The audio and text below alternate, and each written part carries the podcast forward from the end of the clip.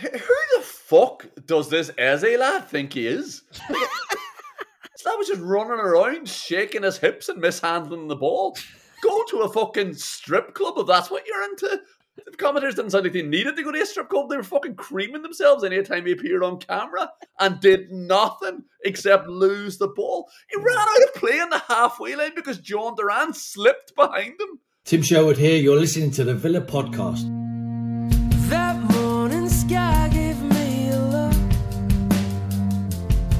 So I left while you were sleeping. That's all it took. And I chalked Douglas Luiz was the only one left in the stadium with a cool head. His 98th minute penalty had Villa Park fallen over themselves, and it was infectious because I don't know if you remember, Liam, about 30 seconds later, the ball couldn't have bounced more kindly to Matt Cash in space at right back, and he lumped that thing as hard as he could, mishit it in, in trying to do so, completely sliced it out of play over Unai Emery's head for a Crystal Palace throw in. And Unai Emery, I don't speak Spanish. I'm not familiar with the dialect of where he's from, but I can only assume by his reaction, by his jumping up and down, by his waving his hands, by his face, it was what the fuck was that? Calm down, play some football.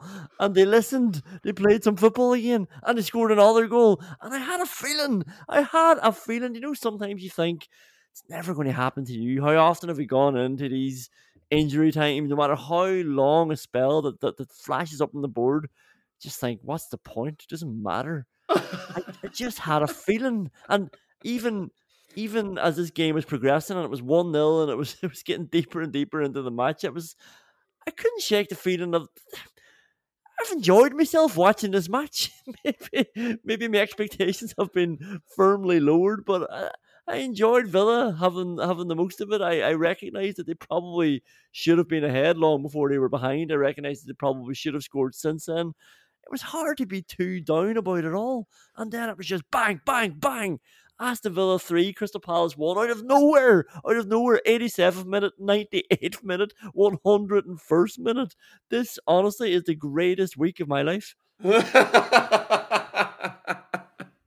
but it was it was looking looking pretty hairy there. I mean, what a fortnight of misery I was staring on day. Like you watched watched Villa lose to Liverpool, watched Ireland lose to France, watched my brother lose his freedom and his independence, watched watched Ireland lose the lead against the Netherlands. But then I watched fucking Jhon Duran lose the fucking rag, watching that ragtag rabble fucking shitting themselves for about 25 minutes against the worst team I think we've played this year. And a, and a really good sign of a really good footballer is someone who can sit on the bench, watch, observe, sniff out the opponent's weaknesses. And the fucking boy from Medellín did that. Like, leaving aside the fact that he looked like he snuffed a line of coke as well with the energy and the chaos he brought. He just. He just looked like he was watching that match thinking, What are you doing? These lads are shite.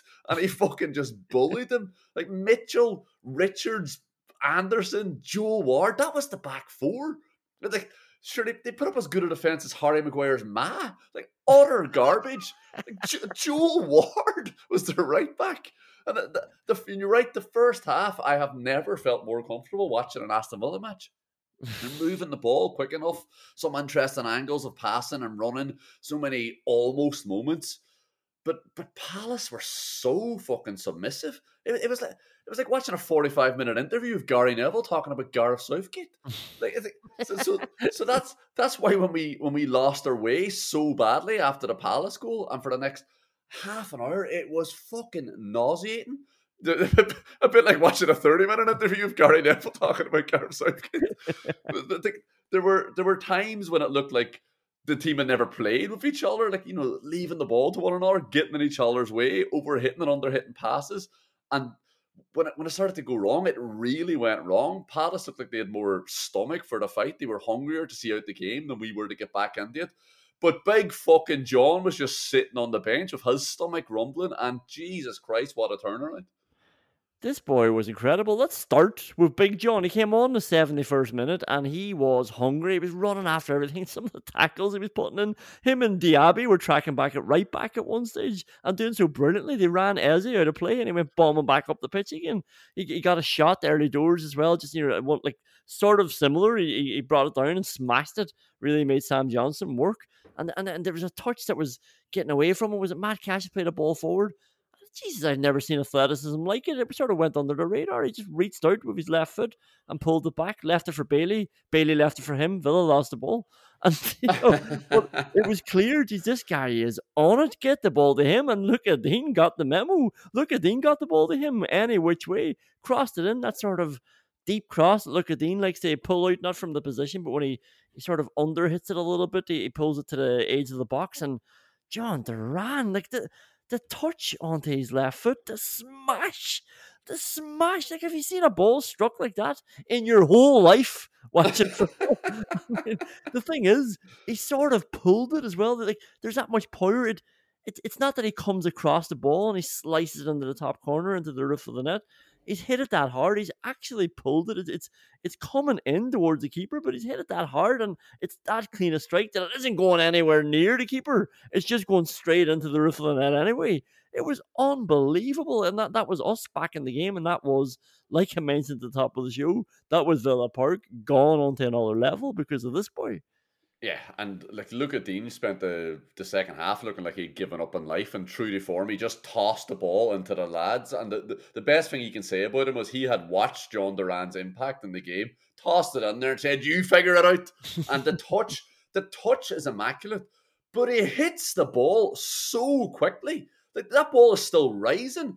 It's such a difficult shot to control, and fuck me, did he control it to generate that power, that accuracy when the ball is just still bouncing off the ground Oh. is fucking ridiculous. The technique is unbelievable. Honestly, if I was him, I, I am serious. I put this out there now. If I was him, I would be getting that picture of the technique as he's striking the ball. The, the, the how low his body is, his eye on the ball, how straight his leg is. It's perfect. I would be planting that all over my wall. I don't care if people slag Brendan Rodgers for having a self portrait of himself. That is unbelievable stuff what he did, and it was obviously such a big turning point in the match. And it, it, led to Villa just ramping up the pressure then because Palace were trying to see it out.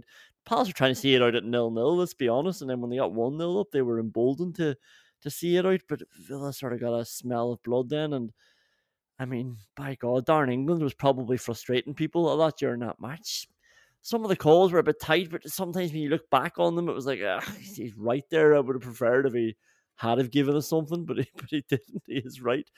And then this one, I can't believe that he stuck to his guns after being called across by VAR, after knowing that Howard Webb, some point or another over the next month, is going to join Jamie and Gary in the Sky Sports studio and he's going to talk about the mistakes that his colleagues have made.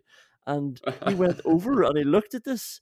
And the thing is, I had written down, like, in disbelief, no penalty, I assumed that they just weren't going to give it because you see, you see Richards kicks the ball away, but Richards kicks the ball away from Watkins because he's fouled him first. Like we can't we can't say that Watkins wouldn't have kicked that ball before Richards kicked it. He's come across him, he's fouled him, and then he's kicked the ball away.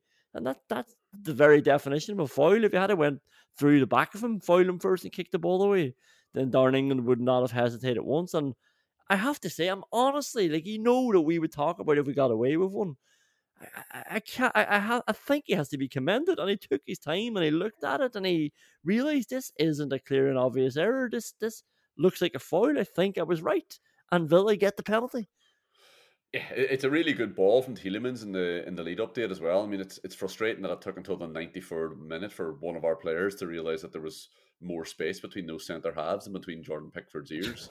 and like Watkins does well, he's definitely about to score. Sure, we all know Ollie Watkins is absolutely deadly in those positions, and, and that gives Richards no option but to take him down.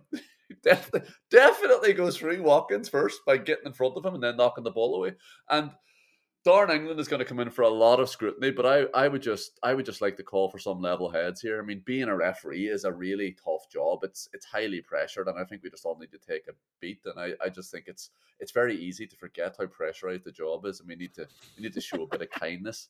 And remember, this is the Premier League as well. This is the top of the sport, so he must be good, Conán. Like there are no bad referees in the biggest league in the world. I mean, that's a ridiculous assumption that some people seem to be making. Hmm. But the most remarkable thing about Darren England is that he ran around that pitch for 90 minutes and not once was he tripped up by his massive balls. And, I mean, like the, the, the England, the England cricket team need to find out where he's getting his fucking jock straps because they are sturdy. It was unbelievable. You're absolutely right. It's incredible what he just did. Yeah, Uh, like even if you go back to the balls that he had to give a free against Watkins when there was an all shout for a penalty, it was a great tackle. Was it Richards again? Somebody got in. Doucouré got in and blocked. Uh, Diaby tried to pull it back for Watkins. It was Watkins played to Diaby. He pulled it back to Watkins, and then Doucouré got in front of him, and then Watkins kicks Andersen or somebody like that coming out through, and he who who then goes in to Doucouré, and the ref gives a free out when everyone was looking for a penalty. I was like, "What are you on?" And he looked at it back, and I was like, "Jesus." He's actually right there. Watkins has just tripped somebody now in the process of trying to kick the ball. Tripped somebody who wasn't a- anywhere near the, the action. He was just coming running through. But yeah, like this this referee's brilliant. I've said it from the start of the game. But like, he, in fairness to him, he, he, stu- he stood his ground. He gave the penalty, and Douglas Luiz. Would you want anybody else over the penalty outside of Anwar El Ghazi? This is this this is becoming this is becoming an El Ghazi thing now. I mean, how cool was he? Like, he took he took a couple of breaths, not too deep. You don't want to give yourself too deep a breath there for a penalty like that. That'll only get too much oxygen flowing around your body. You'll start getting too hyped up more than you need to be. Just a couple of little puffs, and then the referee blew the whistle. It took another couple of seconds to himself. He let Sam Johnstone clap away, and he just buried the ball, kept his eyes on Johnstone, ran up and struck it cleanly the opposite direction. Douglas Luiz is a hero. It's a it's it's a it's a good penalty. I'm, I'm surprised Sam Johnstone is fooled so easily by Douglas Luiz's body shape. I mean, Douglas Luiz is definitely making sure Sam Johnstone goes to his left, but geez, Sam Johnstone could surely double bluff him there. it was Yeah. ridiculous. And Douglas Luiz has his head down as he's striking the ball, which is natural enough. But uh, I don't think I think Sam Johnstone has enough time between Douglas Luiz putting his head down to move to the right as well. Leon Bailey, come on down. This guy, what what a season he's having. this is brilliant stuff from Leon Bailey. Comes on. Have to say, I thought he had a good impact on the game. He went on to the right. Diaby went over to the left. And this was just seconds after Emery lost his shit at Matt Cash. Villa got the ball back down. They started playing. Tielemans again, great ball down the line with his left foot to Diaby. Just push it in front of that man, for God's sake. How, how much more evidence do we need that just play the ball in front of Diaby and they'll get it? Like the energy of him. Forget about the pace. It's it's unbelievable how often players he's looping out around a lot of times, collecting the first ball, playing it back to someone, and players just give it back to him or they push it in front of him and he has to has to go again, has to go in another foot race and he always beats the player, of course he does. And like this guy is going right into the depths of 98 minutes now, running after this ball. This is actually 101 minutes running after this ball.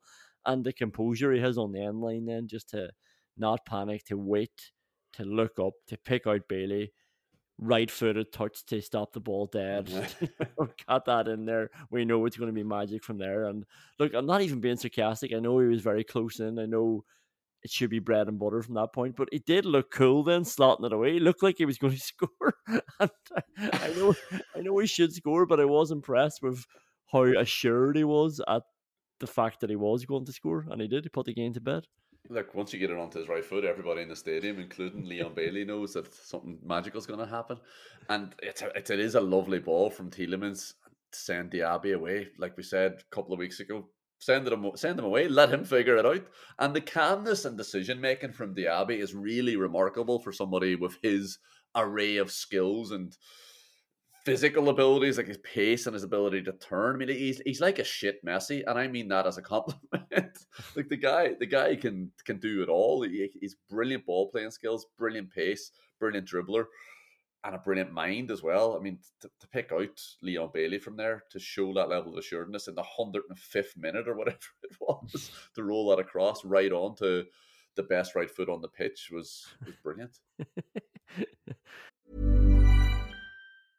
A lot can happen in three years, like a chatbot may be your new best friend. But what won't change? Needing health insurance. United Healthcare Tri Term Medical Plans, underwritten by Golden Rule Insurance Company, offer flexible, budget friendly coverage that lasts nearly three years in some states. Learn more at uh1.com. This Mother's Day, celebrate the extraordinary women in your life with a heartfelt gift from Blue Nile. Whether it's for your mom, a mother figure, or yourself as a mom, find that perfect piece to express your love and appreciation.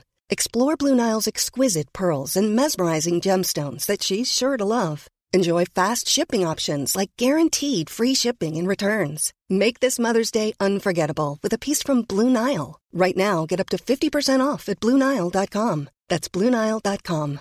Hey, I'm Ryan Reynolds. At Mint Mobile, we like to do the opposite of what Big Wireless does. They charge you a lot, we charge you a little. So naturally, when they announced they'd be raising their prices due to inflation, we decided to deflate our prices due to not hating you. That's right. We're cutting the price of Mint Unlimited from $30 a month to just $15 a month. Give it a try at mintmobile.com slash switch. $45 upfront for three months plus taxes and fees. Promo for new customers for limited time. Unlimited more than 40 gigabytes per month. Slows. Full terms at mintmobile.com. The only shame, once again, is that Diaby has been denied a goal. Ah, ju- just, you know, inches, uh, it's not even inches, it's, it's a hair's width, really, that, he, that he's offside. And it's, it's a great ball from Pau Torres. The first touch from Diaby is amazing. Uh, and it's a right footed finish, and it's, it's so cool. And the thing that annoyed me about this goal, I know it's offside, so that should really be the end of the conversation. But you know, let, let's let's let's go with this because uh, at a stage it looked like Villa were going to lose the game. Referees and and VARs are happy to determine for themselves if an offside player would really have affected a goalkeeper. For those goals, like the ones is the is the, is is Salah in Martinez's eye line, is uh-huh. Watkins in the goalkeeper's eye line. They're happy to make a judgment call themselves for that. Like, why don't they apply that here? I mean, like, did, did Diaby being offside change anything? I don't think it did. I think he was going to get the ball anyway. He actually had to pull back to get the ball. I don't think the defender would have had any more of a chance if Diaby wasn't offside. Just just make that judgment call yourselves if you're going to do that for everything else for offside rules. Yeah, yeah. Let's just get rid of VR. Let's just let, let referees just make up their own minds about every single situation. Let, let Darren England do it. I know he's a remarkable man, Conor, but Darren England can only be in one place at one time, and I wouldn't trust any other referee with that level of power other than Darren England, who is clearly the best referee in the country. But the, the, the frustrating thing here isn't the inches that he's offside; it's the fact that it's a goal of the season contender. I mean, the ball from Torres is absolutely incredible. The touch is disgusting. I mean, it shouldn't Oh. be allowed on daytime TV. And then the finish. I mean, my God, like, it- it's so so calm. So like Sam Johnstone doesn't know what's happened. He just rolled it past him. It's that classic thing. Was it Diaby to score the goal? We were saying, why don't you just do that every time you're free on goal? Just place it into the corner. It was against Hibernian, wasn't it, from the edge of the box? Makes it look so easy. And watching it just makes you feel like a fool because you're watching it going, why don't I just roll the ball into the net whenever I'm free one on one with a goalkeeper? I'm going to do it more often. I'll tell you that. But yeah, but the, the, the thing that actually annoyed me most about that goal being ruled outside then was, or offside, was the next thing that Paddy McCarthy's Crystal Palace did was kick the ball straight out of play from a goal kick. From a goal kick! He just kicked the ball. Like the last time I saw a goalkeeper do that, it was the Gibraltar goalkeeper in the Aviva. Yeah, I'd say Sam Johnstone's days are numbered, all right. And the Crystal Palace goal now, Dean Henderson is there. Look, I was going to talk about the Crystal Palace goal that put them ahead, but let's leave that for WhatsApp whinges. I'm very happy. I'm feeling good. This was an absolutely brilliant day, and we'll see after a quick break. Couple of very quick finds to run through first, though, before we get into WhatsApp whinges. Kamara tried to put a ball in front of Cash down the right hand side. It went there for a throw in. Emi Martinez had a ball that was rolling right into the box. He could have just stepped back and picked it up, but instead he put his foot through it, hit it out for a throw in. Lucas Digne was the worst of them all. He tried to clear it with his left foot down the left hand side, obviously, and he poked it out with his standing right foot instead, out for a throw. and obviously Matt Cash is one as well that that led to Emery's meltdown and injury time when Villa were two one up. It was four instances of players knocking like this is too much. Players hitting the ball out for a throw in when they're trying to pass it to a teammate. Yeah, especially because we just all watched Sam Johnstone do it as well. But I- uh, I had actually want to let Matt Cash keep his wages this week because that was the moment that really spurred Aston Villa on to get the third. Whenever he realised, oh wait, we can just fucking continue to pass the ball around instead of being absolute numpties. Yeah. Let's do the first Crystal Palace goal, the only Crystal Palace goal as the first WhatsApp whinge. And it really is just Pau Torres was a bit soft there, wasn't he?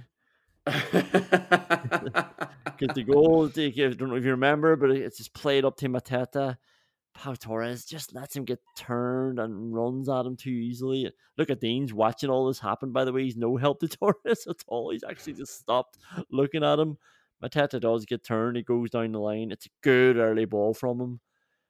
Probably a bit of luck then because Martinez slips, and I don't think Edouard would score if Martinez doesn't slip because he's just reaching out for the ball, hits it straight at Martinez, whose bearings are all wrong. He's scrambling across, and the ball goes under his legs. It was just, it was a classic. We're going to lose this game to the shittest goal I've ever seen. From the shittest team we've seen. yeah, good ball from Mateta though. yeah, and look, Mateta's a big boy, but if you're as slow as Torres and you find yourself in a tussle five yards inside the opposition half on the wing as the centre half, then the move has to end there. like, like, if you're if you're not strong enough to stand them up, then pull them down. If you're not strong enough to pull them down, then make him pick you up get the fucking bridle out and ride him down the wing. You can't just be letting him run through. And to be fair to Mateta, it's a really good, really unexpected ball. I mean, you, you see a centre forward with that much space in front of them on the wing, you expect them to drive towards goals. And whenever he played the ball, it actually shocked me a little bit. And it seemed like it shocked Martinez a bit as well because his footwork obviously yeah. wasn't right. And I think I think you are right as well, though. If he doesn't slip, he's going to be right on top of Edouard as he's trying to hit that straight at him, and he probably would have saved it. Yeah. The second WhatsApp whinge, I think Zaniolo getting a yellow card for time wasting against a team wanted to time waste could be the worst thing that happens this season. Zaniolo's a fucking moron as well because that was so glaring. And Darren England had, well, sorry, I was going to say he had set his stall out but he didn't book anybody. He didn't book any of the Palace players who were clearly trying to time waste. He let them drop the ball and take a throw in. He let them swap the free taker a couple of times. But it's just that Zaniolo's is so obvious that he had to book him because he had already given out to people about time wasting. But mm. yeah, I mean, for a referee as good as Darren England, you know, for somebody with as much nous and as much understanding of the game as as he clearly has, you would expect you would expect him to understand that Zaniolo's just a little bit frustrating, and that de- frustrated He's not time wasting, and that definitely didn't cross the cross the bounds into dissent, just rolling the ball back towards the the Hordens. Yeah. I like Zaniolo. I think he's good. I think he, he could be really good. I think today it'll be all the better for today because I think he was just trying to impress too much. Reminded me a little bit of Darwin Núñez almost. You know, just trying to do too much too soon. He, he needed to just let the game happen you know, uh, not to really lean into being a proper football man. Just just some flicks that didn't need to be there, and they were a little bit careless. You know, sometimes they they were lucky enough to reach Lucas Digne. Sometimes it felt like he held on to the ball a bit too long. Sometimes he was a bit selfish, just running with the ball when there were players on. I, th- I think he probably will now that his debut's out of the way. Now that it was like the Villa Park debut out of the way. I think in future he'll probably start playing those balls, especially now after you know, he's got 60 minutes now of an analysis session of, of him playing to sit through now with Unai Emery, like for him to be picking picking the bones off of it. There was one that Diaby was frustrated at. You know, my head now, Diaby's just like at the top of the food chain at Aston Villa. And if I'm Unai Emery and Diaby's frustrated at something, I want to rectify it straight away. So yeah, like I, th- I think it'll be all the better for it. Just just held onto the ball a bit too long. Maybe just trying too hard. I'm actually not trying to be too kind to him. I think that's what he was doing. He was trying to make an impact too much, but he probably could have made a better impact by just playing the simple ball all the time. Ah, definitely. I mean, Nicola Zaniolo would definitely be a good player for an Emery. You could see that. You can see that he's got all the technical ability that you need, and I think you're right. All the mental things that he was doing wrong today was because because of that desperation to impress. But that never works. if you're chasing after a game, it's not gonna it's not gonna work for you. Just do the simple things and wait for the moment for you to be able to do the things you're trying to do to appear. If you try to force it, it won't work. It nearly worked a few times for him because he was able to keep the ball because he's got really quick feet, but then has the power to hold people off and get away from him. But you're right, the flicks were fucking ridiculous. I mean, there was one, there was one little tasty one he played to Lucas Digne. Like you know, fucking a seafood with linguine is tasty as well, but you don't have it for breakfast, and you don't play, you don't, you don't try a fucking back heel to Lucas Digne at left back whenever he's the last man and doesn't have any pace. That was absolutely ridiculous. and he needs to, he definitely needs to get that out of his game. And if anything comes out of that 60 minute session, that's what I'm hoping it is. he's a, he's a big fella as well. Like there are a couple of balls that went up to his chest, and you're thinking, Jesus, like did, this. okay, I know what I sound like to you right now, but I was thinking, gee, we could play a couple of balls up to him with his back to goal. Just I know, you know what you're actually thinking though is get Zaniolo, Duran, and Watkins all up top, and let's see what they can fucking do. it's like my Stoke City team in FIFA with Crouch and Walters, and I used to put Shawcross up alongside them. we'll talk about that another day. The last WhatsApp ones I have, Emi Martinez instead of screaming at someone for not being ready for the counter attack, you know that one when he catches the ball or he makes a save and he gets up and looks out, and I, I, I get that, that that would really piss you off, but I would just like to see him pick somebody else and now uh-huh. tell them tell them to go and, and, then put the ball in front of them. But instead, he spends all his time complaining to somebody who hasn't made the run. Find some. There, there's ten. There's nine other options. Find them. Like put the ball in front of them. Come on, show me something. Yeah, you're you're absolutely right. But there was a, there was a weird moment in that game, like the half an hour that I was talking about, where there was really a lack of appreciation of where the lad on the ball could play it, and I think that fed into it as well. A lot of people didn't understand what Emi Martinez could do, and I can't see, I can see his other options. So I, I'm assuming that there was very little on, and he wanted somebody to give themselves there, and and this is something I'm becoming more acutely aware of as I as I lose a bit of nimbleness, you know, my ability to shift the ball and move my feet. Really, really important elements of playing football. but team cohesion is even more important. And being able to spot what another player can do on the ball is really fucking important as well. And I don't think I don't think our players gave each other enough options on the ball today. There were so many times where they were just like, you know, just give me the ball here. Like, you can't get it around you. Like you can't get it around Joe Ward. Like it's it's give your give him a different angle, make a second run, stop standing there and looking back at him. Yeah. Okay, let's take a break and we're going to come back after this.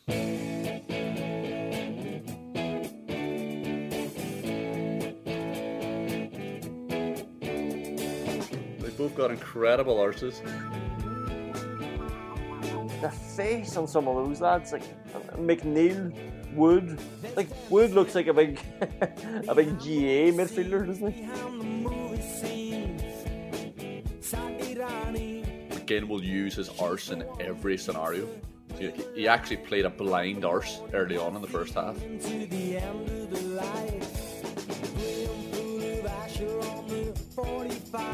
Does anyone sweat more than Ross Barkley? it actually looked like he was going for showers regularly during the game. what the fuck is wrong with you?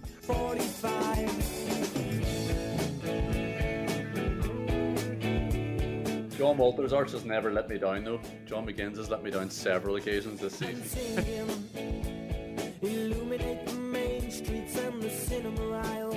He was drenched, like absolutely soaking.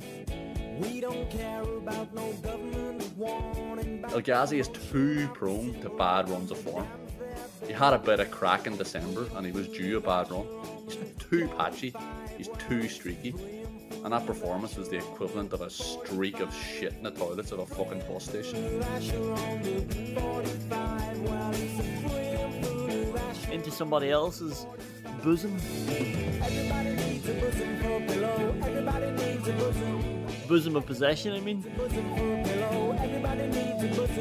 You know, like a, bosom of possession, I mean.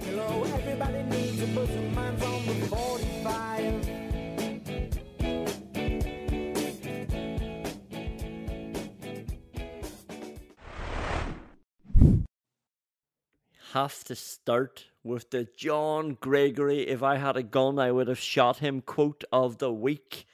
it is back for the first time this season, and they're all out in force now after a great victory, a great comeback victory. Can you believe it? 87 minutes, 98 minutes, 101 minutes. You just never think it's going to happen. But I've got three nominations. Leon Bailey out with a Rocky quote. I don't even know if he knows this is a Rocky quote on his tweet. It's never over until it's over. Yeah, that's that's great. That's the type of stuff that would get you all excited and wet. Definitely. I absolutely love it. Unai Emery, classic Unai Emery, just to throw into the mix here. After their goal, we were losing our structure. I think you mentioned this. But but we played with our heart. This this makes me think that Unai likes a bit of heart ball every so often. He's not all head. likes a bit of passion as well. I uh, I disagree with that. I don't think we did play with any heart until Jhon Duran was introduced. I, I think I think the players had bottled it. I think the players were panicking. They were worried about it. They didn't know what they were going to do, and they needed somebody with a bit of impetuosity to come on and show them how simple this game is. And I don't mean this sport. I mean that game against that Crystal Palace team. Yeah, this was the thing that, that I was because I, I I was very aware. You know, the crowd were getting frustrated as as Villa were just passing along the outside, and and you could you start to put yourself in their heads, and you know, and you're trying to give them the benefit of the doubt as if they're not bottling it. Okay, what are they thinking right now? They're thinking if we rush it, we lose it. But then actually, if they had to just taken it one step further, if you lose it, Crystal Palace will give you the ball back straight away. they'll, they'll kick it away. They'll, kick it out for a throw in. They'll give it to Eze, who might run it on down towards the corner and eventually run out of space. Like that's that's their options. You'll eventually get the ball back, so it's worth actually trying to get through them. So, in essence, the crowd are right. Who the fuck does this Eze lad think he is? I'm glad you brought him back up. I mean, who the fuck do the commentators think he is? This lad was just running around, shaking his hips and mishandling the ball. Go to a fucking strip club if that's what you're into. The fucking commentators. The commentators didn't sound like they needed to go to a strip club. They were fucking creaming themselves anytime he appeared on camera and did nothing except lose the ball. He ran out of play in the halfway line because Jhon Duran slipped behind him. Yeah, Jhon Duran slipped. It was enough. It was like that's what Jhon Duran was bringing to the table. the last nomination, and the winner in my eyes, it's Moussa Diaby. His tweet read, "Up the Villa until the end." until the end. Am I reading too much into this, or is this Moussa Diaby signing up for life as a villain? yeah, it, it, almost certainly is, Conán. As is uh, is Douglas Luiz holding out the corner flag and pointing at the AVFC. I mean, that, that, if, if I if I ever needed to see anything in my life, I didn't realize that was it. But Christ Almighty. Until the end. Let's run through the Rosenthal Award nominations. Ollie Watkins! Ollie Watkins gets played through, and it couldn't have been a better ball played through to him by Crystal Palace. The weight on it, the, like the, it was perfectly put in front of him. He doesn't like he doesn't take a touch, and he could have. Not that he needed to. He has the angle. He even has a two on one. Diaby's right there, and Jesus, like he just this is like this is a Sam Johnstone save. Like the, the, all you have to do is look at the shape of Sam Johnstone and know that's the save that he makes. Trying to go across his body and he drops, puts his big forearm there and stops the ball. That that's Sam Johnstone. That's Fraser Forster. That's Joe Hart. That's what they want. They're going to give you that space. They're going to say, "Go on, please try and put it in that bottom corner. Watch how quickly I can get my big meaty forearm down to block this." And Ollie Watkins just hook, line, and sinker walk straight into it it really was a perfect through ball as well. Really exploited Andersen, and oh, who better to do that than a Crystal Palace player? They know all his weaknesses. but but like you're right, Ollie Watkins has at least another yard to carry that ball if he wants. And you're saying that Ollie Watkins fell into it. Ollie Watkins told Johnstone what he was going to do, and he yeah. told him from so far out as well his body shape. Like he was lining up that shot as he was chasing the ball down. It was absolutely ridiculous. Roll it to Diaby, give Johnstone the eyes, play it on the other side. Don't give him the one thing he's got on his side gravity. Straight after that, Matt Cash had a shot or cross, whatever it was. It was a Matt Cash hit of the ball, just slash that in there towards the goals box area, and it deflected just wide. And then, ah, this didn't look as bad in the replay, and the commentators definitely hammed it up and, and got me on edge. And I'd say Watkins is getting a bit of abuse for it, but it was actually a lovely ball across from Matt Cash, and Watkins wasn't in there for it. And was, it was a great Douglas Luiz switch of play out to Cash, getting a lot of joy in the right in that first half. Vicious ball across into the corridor of uncertainty. But even though the co-commentator continued to tell us that Watkins stopped his run, just looking at the replay back, and as much as I wanted to see Watkins stop his run, I don't think he did. I just don't think he made it there in time. Like maybe the ball just had too much pace and it wasn't played into an area that Watkins could have gotten to. Like, do you want to be a centre forward or not, though, Wally? You know, fucking throw yourself in there. Like, eh, what do you think, Matty? How long have you been playing with Matty Cash? What do you? He's he's not doing anything when he nuance here. That's getting smashed across the six yard box, and you need to go zipping in and finish at the back of that net with the ball, preferably. Yeah. And then Cash does the old classic Aston Villa miss hit. Zaniolo does a nutmeg, lovely turn, lovely nutmeg, lovely ball back for Matt Cash. Miss hit, does the Leon Bailey on it and doesn't connect with it at all. Yeah, like Matty Cash, do you want to be a centre forward or not? I know you fucking do, pal. but you need to be better than that. And like with a nutmegs, like he's showing his flashes of brilliance, and then he looks up as well. He picks out his man and his man fucking misses the ball. Of course he does. The old Aston Villa special. And I'm putting out a call to everyone listening. Ask your non Aston Villa supporting friends do their clubs have at least one air shot a game?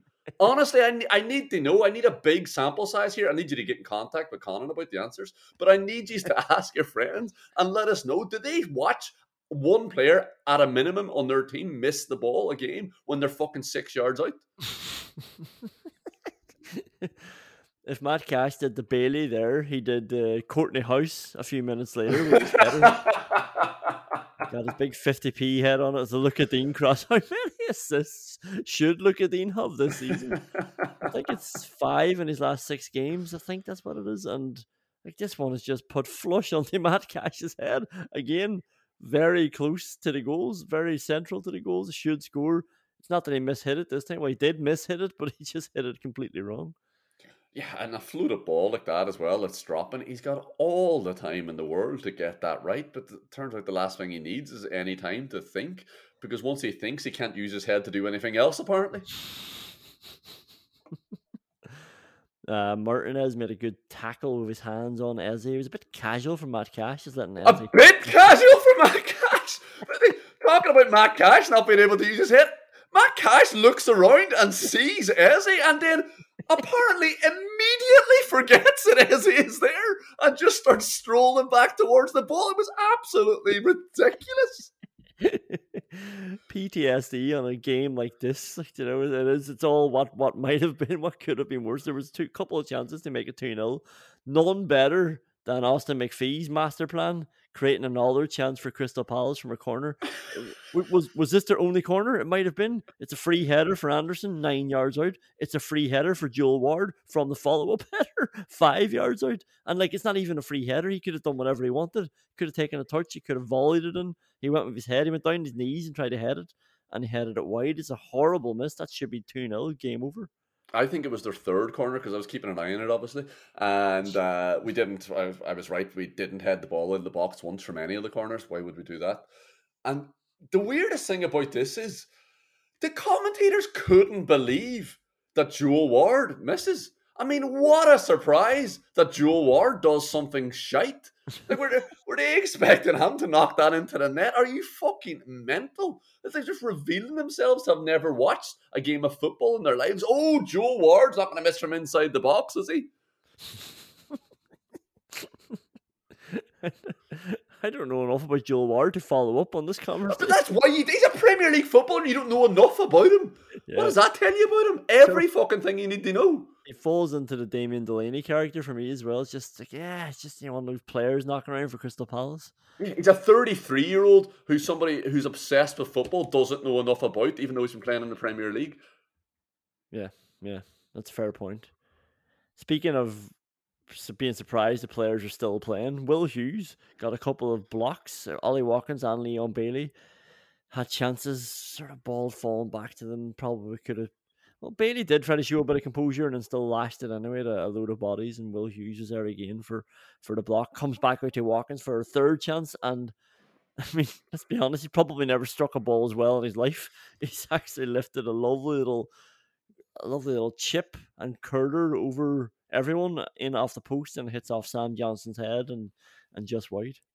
Yeah, there was there was one before that as well, where Watkins tries a back header that he should really be leaving for John McGinn. But you know, centre forwards who haven't scored in five games are a very dangerous animal for their own fucking team, apparently. so Ollie Watkins tries to lob the keeper as he's falling on his arse. Absolutely ridiculous. But the next one is such a good effort. It's so unexpected like nobody on the on the pitch was expecting that, especially because the preceding mess was such a fucking load of nonsense yeah. that you couldn't have expected such a moment of quality to be pulled out of that. And then per Sam Johnstone, of course, pulls his hamstring because the ball hits him in the back of the head. like, are, are we serious about time wasting or not here? Yeah. Like, we know he hasn't pulled his hamstring. And as soon as he gets back up and stays on the pitch, get him off. A fucking physio coming over and pouring water on your leg and rubbing you doesn't fucking put your torn hamstring back together. and I expect someone with the ability and the intelligence of Darren England to have known that. the only other nomination I have is Demi Martinez save on Eze, uh, the chip that was about to go in. I thought it was a great save. Commentators thought he got lucky. I don't know what. he just stopped a certain goal. Like that, that shot from Eze, that chip from him was going in. And Martinez is, as somehow he, he does this sometimes where you think like, he's not that tall, his arms aren't that long, but he always seems to be able to step back and he's just got great dimensions. Got, I, I, always talk about Emi Martinez in 3D, as if all our keepers aren't in 3D, but it's just the way he manages to save that, great reactions, and I don't know how he gets his hand up there when he does, but he does, and, and he stops again. He stops the the game being out of touch. Absolutely, it's an it's an incredible save. Emi Martinez is a massive man, but he just seems to make himself look even bigger in situations like that. And like, I was having a bit of fun there with Eze because he is shite or was shite today, rather. He's definitely not shite. But the the finish from him is not that bad, but it's it's in eh, Martinez is in complete control of it. I mean, he has dictated what is happening there, and as he doesn't seem to understand that, Martinez wants him to try to lob him, and then as soon as he does, he just puts his big paw up and plucks it out yeah. of the sky. I don't think there's any beating Ollie Watkins being put through one on one by a Crystal Palace defender, though, is there? Absolutely not. Jesus, I you can't. As much as I, every season of the Villa podcast, we have an Ollie Watkins conversation. and we talk about what he gives you, even when he doesn't score. I mean, like you're not going to get a better chance there to go and, and put a like you've been put through by a Crystal Palace defender. Go and put it away for God's sake. Anyway, I still didn't take him out of my fantasy team the Tim Sherwood we played two number tens and bamboozled them award. I mean, we have to give a lot of credit for the subs that came on and changed the match, namely Jhon Duran and Leon Bailey. We made the changes and we went for it as well. We took John McGinn off actually for Jhon Duran and yeah, paid dividends. It absolutely did. The, the subs were the subs were perfect at the perfect time. Leander Dendoncker was a bit strange. I mean, I would have rather played Jhon Duran centre midfield and see Leander Dendoncker try to see out that win. but no, the subs were brilliant. They injected the energy you're right. I didn't come back to it, but Leon Bailey was brilliant when he came on. He was playing like the Abbey. He was doing so many good things. He was spraying the ball. He was playing little passes around the corner. He was dribbling correctly. Scored a goal. Like he was, he was absolutely brilliant when he came on. As was Jhon Duran, but I think I've touched on him already. Yeah, I like the switch to the back four. Like Matt, Matt Cash and look at them. We're still getting a lot of joy going forward. It's just playing the team in front of you. We don't need to play three centre backs to get our our wing backs away as such. They can still play as wing backs against Crystal Palace. You're all just sitting in deep. So, yeah, I, I think making that change, and obviously we still created a load of chances from it that we should have been ahead before Crystal Palace scored. I think that also deserves a nomination.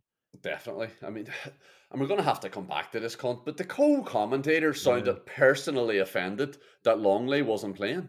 Like you know, uh, they, they, they need. He was saying they need to get Cash further up as Cash yeah. was running absolute riot. he was like, using Cash as running riot as evidence as why he should be pushed further forward. Yeah, exactly. And it's, it's almost like Emery, like you said, has seen Palace play before. Cash was going to have the opportunity to get as far forward as he wanted there all game, and that just we didn't have a third centre half sitting around at the back like a fucking Ireland team for no reason at all. It was almost like he had Lenglet and Cash in his fantasy football team, but we're not going to go into that conversation. there, like, you have reminded me though of seeing Boubacar Kamara a couple of times sitting beside the two centre halves, and me thinking, do we need a third person back there? you know, are you getting a couple of handy balls here that we don't? I, am sure that it, we were told to have a bit of structure there. If if Cash and Dean are away, we need a third person dropping back. But just uh, come on, Boubacar, let's let's receive a few more daring balls than, than this because you're not you're not helping us break the lines here. And I know you can take the ball anywhere, but not today, obviously. I think I think a large part of the problem there was, and it's so easy to drift into it, where the other opposition are so deep. The centre halves, even ones who can play football as well as Konsa and particularly Torres, are waddling on the ball. You make so many runs, you know, five yard shuttles just to get the ball off them, and you're not getting it, and then you just drift back and take it off them because you can't help it. And you also think if they're going to just stand in the ball, I might as well just go back and take it and do something with it. Yeah, I think that was actually the big problem, and I thought Boubacar Kamara was absolutely brilliant in that first half. I mean, Jesus Christ he was smelling every opportunity when the ball was played into Hughes's feet, for example, just to go and get it. He's absolutely relentless, and he, I, I, he's got such good judgment about when to go and take the ball off somebody. He knows, like you know, that classic shout of honest, get on his touch, get on his touch. Jesus Christ, does he judge that well? He can just see somebody with their back in trouble, not a great ball. They might have to be stretching for it, and fucking boom, he is on their toes to get yeah. the ball off him. And he just he turned over a lot of ball in that first half. We have a lot of players, and this was actually a nomination in this category as well. We have a lot of players who nick the ball back or just get a toe in, and a lot of the time it's after we give it away too. So it's very satisfying. John McGinn will just just stick the foot in, and get it back. Kamara Matt Cash does it uh, against weaker teams all the time. Like he just always just seems like as players are standing the ball up, he just take it off them and run forward again. And it's it's just uh, it, it, always comes seconds after you've been like, for fuck's sake, you know, somebody's played a sloppy pass, taking a really bad touch. You know, there, has been a run that's that's not been communicated properly, and the pass is going a different direction. And then somebody in the Villa team, there's a lot of them. They can nick it in front as as pals are trying to play back out, or they'll just strip a player off the ball. It's actually very satisfying to watch sometimes. It's incredible. The amount of times we did it as well is obviously helped by the fact that we're playing against Crystal Palace. Yeah. But I think we've just got a really good, a really good profile of player to be able to do that, and a really progressive manager who wants to do that, who condenses the pitch, and then it's almost like he's picked the players that he wants to play in that system so that they're able to go back in and do it. And you said this at the start as well. That's why it was frustrating when we were dicking around with the ball for that half an hour. Just play it forward, try something, we'll win it back again. Yeah. The last award category is the Paul Merson. Oh, that was filthy award.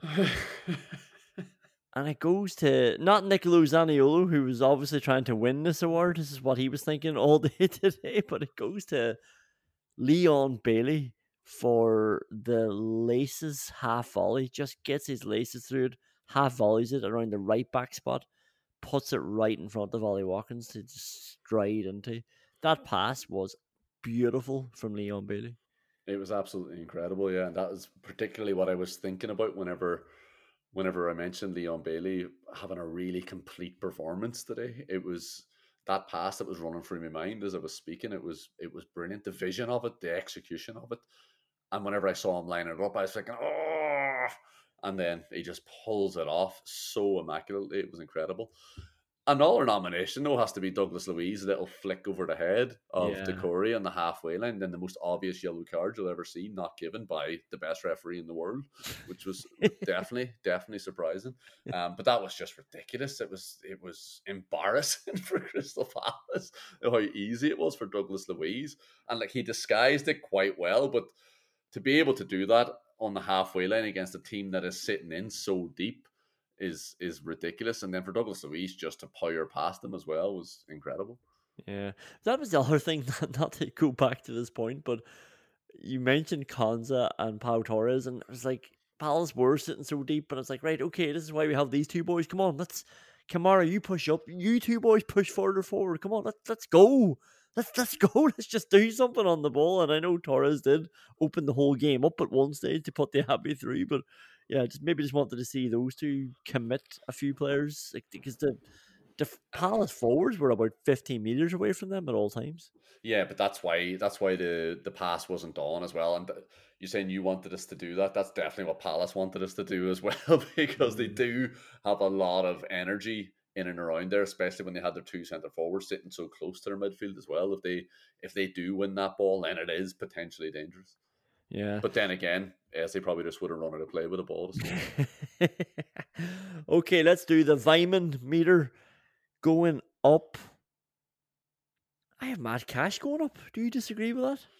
I thought he was a bit erratic, to be honest. I, I, I. Don't think in defence he was particularly strong either, and he had the the worst moment of the match as well with that slice volley out of play when he was in ten yards of space, and we'd just done so well to win the ball back. This is the intangible nature of the Andy Weimann meter, though. he was erratic. He did do some things wrong, and that sounds like I'm describing Andy Weimann. I still like his performance in attack and defense. I like the amount of ball he nicked back. I like. I'm going to say I like the way he got. I like the way he got forward. I don't know how much I like of what, what he did when he was forward. I mean, there was a couple of times there where he was trying to twist and turn away from the fullback, and it just looked a bit clumsy. It, you know, it looked Yeah. like you're you're watching your child trying to take the ball around you, and you're just like, ah, eventually you're going to have to move out of the way to let them pass. You know, it wasn't- wasn't any baller for the Palace defense watching Matt Cash pretending to go onto his left foot. You know, they just stood back and waited for him to try to go back onto his right. But in saying that, I think he's going up this week. But like a couple of times he did try to pretend he was going on his left, and then his the ball was so caught under his feet that he ended up just having to go on to his left because he couldn't shift it back out. Yeah, you can put him up if you want, pal. Konsa, does Konsa go up? Konsa was brilliant. Konsa was so good today. He was again. It was it was similar to the Liverpool performance, except we weren't playing against Salah, Diaz, and Nunez up top, where he was just putting out so many fires, and he was so comfortable in defence. It was it was brilliant. Um, there was one definitely what the fuck moment where Cash plays the plays a through ball. Oh yeah. Um, his through ball to Edouard, and Konsa does really well to catch up with him and then to keep up with him. And he, he gets the ball back, kind of loses it again, but then in the end, he does win it just as Edouard is shooting because his foot is just there. He's blocked it. He's read that Edouard's trying to put it into the far corner and he blocks it down with his left foot. And that was just emblematic of Konsa's defensive strength today. Yeah, for him, for him to not foul Edouard in that position deserves him going up uh, on its own. It was To uh, not to not foul him and to, to put Edouard under so much pressure at the same time, yeah, Yeah. brilliant. Uh, going up, Douglas Luiz. I mean, sort of already talked about him, but like this guy is unbelievable. I think the stat was going around. Is it 36 games in a row now as well? They, they they did mention, in fairness to him on commentary, that he's never injured, and it's one of those things you almost take for granted then because he is just there the whole time. He's such a mainstay, such a good player, he's such a big player. He really is the, the heartbeat for Villa right now. Ah, definitely, he's one one of the best centre midfielders in the league, and his he's really come on in his defensive game as well. Just his understanding of space is so strong now that it does give him that ability to to win the ball back without having to put in a tackle. And putting in a tackle is definitely the last thing that we want. Douglas Luiz. Like his flashbacks of his early days at Aston Villa, just chasing back behind people and just clipping their ankles knowingly at the age of the tee. It's like, Dougie, no, what are you doing? Can we, in good conscience, put Lucas Digne up on the Weimann meter, knowing that he took a throw in and threw it straight to a Palace player trying to find Jhon Duran? Oh, sorry. Do you think that was the worst thing that Lucas Digne did today? What was the You, word? are you forgetting about his free kick straight to Edouard's feet? Oh, yeah. I mean, I mean, I mean, when it's a throw in. it's, it's a 40 yard free kick lined up to be floated into the box. I mean, I know at this stage, if you're Aston Villa journey, you're probably willing to believe that this was a routine that Austin MacPhee was working on. The routine is probably still going on in Austin MacPhee's head. He's got this plan for the next day out. Like the next team's going to think we're going to roll the ball to their one man wall 40 yards out, but he's going to actually cross the ball into the fucking box next time. It was absolutely ridiculous. And because of those two instances, Lucas Digne cannot go up. the only person I have going down this week, and it's testament to how highly he was going up at the start of the season, is John McGinn. Didn't think he was good. I, he was tripping over the ball a lot. But at eh, one stage, at one stage, he actually tripped over the ball because he stuck his arse out and no one barged into it, and and he got confused and he was ready. He wanted the contact, and he just fell over in the absence of the contact, and that was a what the fuck moment as well. Palace went pissing through. It wasn't as quite as bad as the the Matt Cash through ball to Edouard, but he just gave the ball away at centre midfield. It was like Villa two years ago all over again. Just just centre midfielders falling over and the opposition streaming through the middle. That was a that was PTSD seeing all that over again, but not not a great day at the office for John McGinn.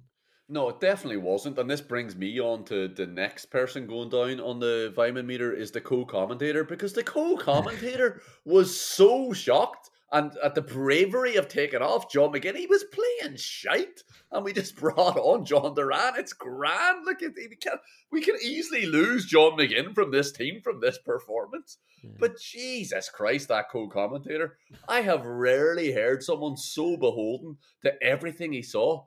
He saw one thing, and that was it. Like you know, he started creating fairy tales. It was it was adorable childlike wonder and naivety almost. You know, he he saw he saw Will Hughes win his first tackle in the 75th minute, and then he constructed this story about how he had dominated the game in the middle just because Palace were 1 0 up. He thought he had to justify it somehow. Like that's that's like finding out you have crabs and then praising the louse for your sexual performance. Bit of a weird children's story, I grant you that. But like, yeah, it, it, was definitely there, but the louse wasn't involved. Like he, he didn't have a threesome with the person he met in the bar and the louse. It was just there in the background, irritating you much like Will Hughes was today. But this co-commentator, because Crystal Palace were in the lead and he saw one tackle get in, he just imagined, he imagined that Will Hughes had been doing this all game. It was ridiculous. then whenever Villa got the game back into control when they went 2-1 up, he was started feeling sorry for Palace. Their game plan was working perfectly, he told us. Was it? Like, yeah. was the Palace game plan to get fucking battered? Is that actually what they were going for? To have a third of the ball, less than a third of the chances, no big chances apart from Eze's shot and the goal that they got. what the fuck game was this lad watching? The perfect away performance. What he, Villa had six glaring opportunities in the first half. One that was ruled out for being an inch offside, and one that we didn't score because Matt Cash swung his ball, swung his foot an inch over the ball.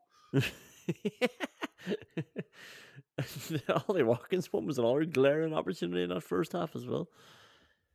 The the, the everybody else I think is going up. Like Watkins could probably go down, um, but I don't know. I don't think it's it's in the Andy Weimann nature. I think he still got the penalty. He's still plugged away.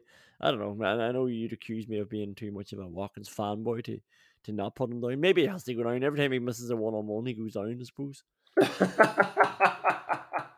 uh, like the one on one was a was a big chance, but yeah, he he gave us the classic Ollie Watkins performance as well. Because despite how deep uh, Crystal Palace were, we still get him behind quite a lot with Ollie Watkins and Diaby's running power as well. And like he ran all day, won the penalty, threw himself around. Like yeah, it, it would be odd to put him down on the Andreas Weimann meter for that performance. Mm. Youri Tielemans going up. Moussa Diaby going up. Like I've said it before. People probably think I'm, I'm just you know getting carried away. This boy could be one of the best players in the world. Like I, I mean, like he might actually be one of the best players in the world right now. I don't mean he, he could be one day. Um, and you know, I'm probably just saying it enough times now that you know when he actually is confirmed one of the best players in the world, I can say, well, I, t- I told you that last year.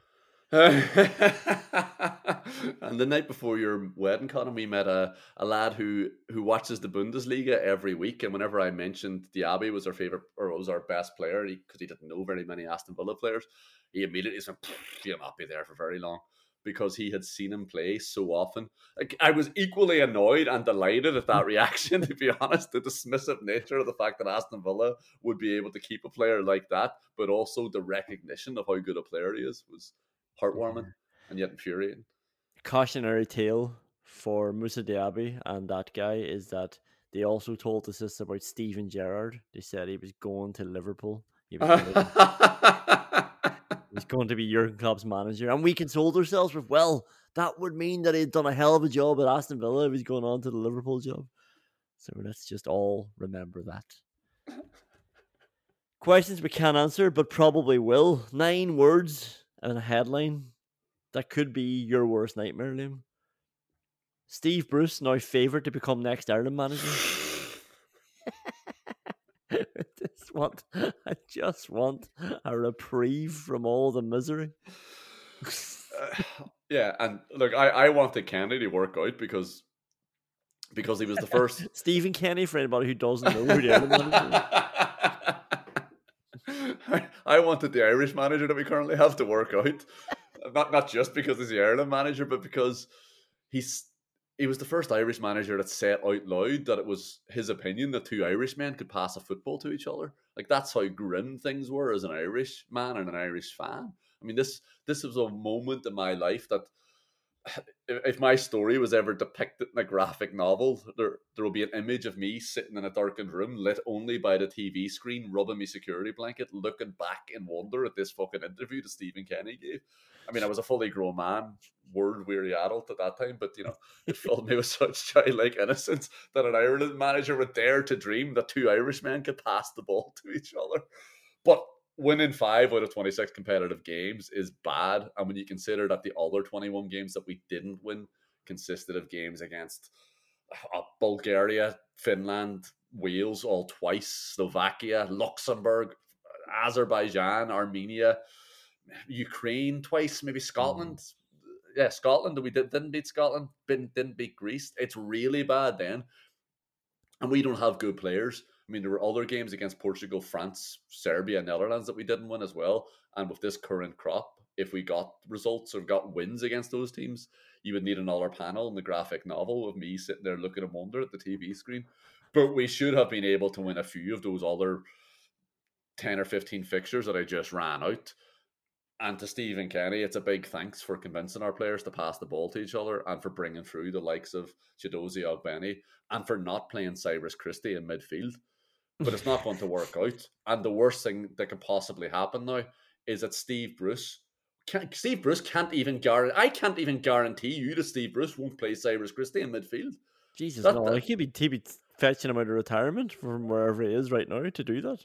Well, exactly, and and, and I don't want his ma to have a go at me like the mother of someone else who used to be considered a centre half. but there is a reason Steve Bruce had a cabbage thrown at him, and that was fucking five years ago. That was five years ago. He hasn't evolved as a technician since then, Conán. And the only the only shining light here is that two rows in front of me in the Aviva, there are three lads who sound like they got into football around the same time the Klopp took over Liverpool, paid attention for about a week, and then just stopped listening to any other any other piece of analysis around football because the only things that they understand how to say is press, press. Under any circumstance, they will insist that Shane Duffy pushes up. That's what they want from their lives as football fans. And I was starting to feel guilty about the fact that I was considering not me renewing my season ticket just because of these free fucking plonkers. But now I'm thinking, Jesus, well, uh, they can have it. They can have watching Steve Bruce. I am fucking happy to not get my season ticket in the Aviva Stadium now. And that is one of the things that people probably don't put enough credence into.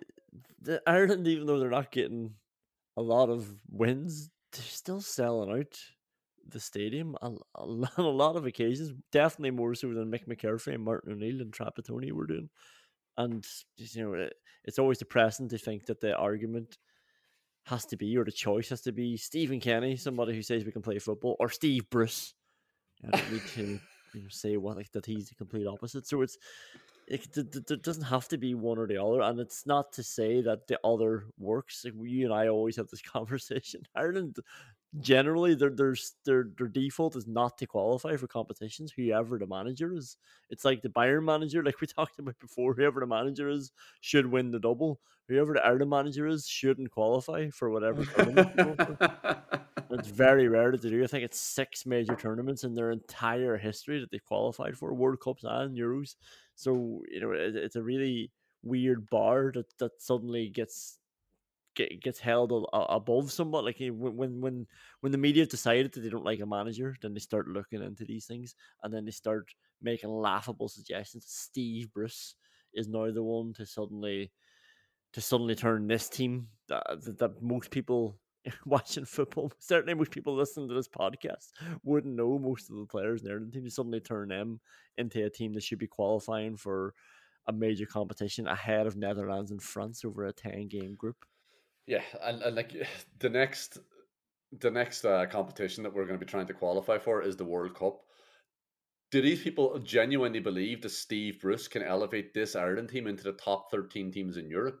That's not going to happen. And he is going to be so short termist, so stopgap that it is absolutely ridiculous the idea that we would get in someone like Steve Bruce. We have to get in someone like Stephen Kenny who can look to the future but also win some fucking games against Finland and Bulgaria get someone like him in, use the World Cup to build the team that he wants to use to qualify for a competition that we can qualify, the one where half the teams in Europe get into it.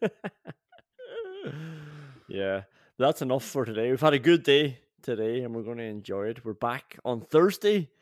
Liam, it's a 5.45 kickoff, just in case you get cut with that. I'm, I'm, I'm, I'm, just interested by the fact that you say we're going to enjoy it just immediately after you brought up the fact that Steve Bruce was the favourite for the Ireland manager.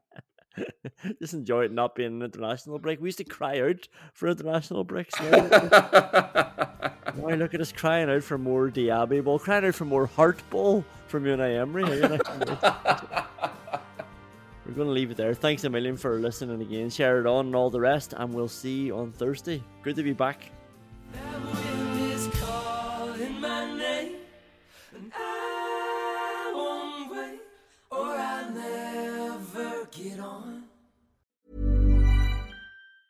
Planning for your next trip? Elevate your travel style with Quince. Quince has all the jet setting essentials you'll want for your next getaway, like European linen, premium luggage options, buttery soft Italian leather bags, and so much more. And is all priced at 50 to 80% less than similar brands.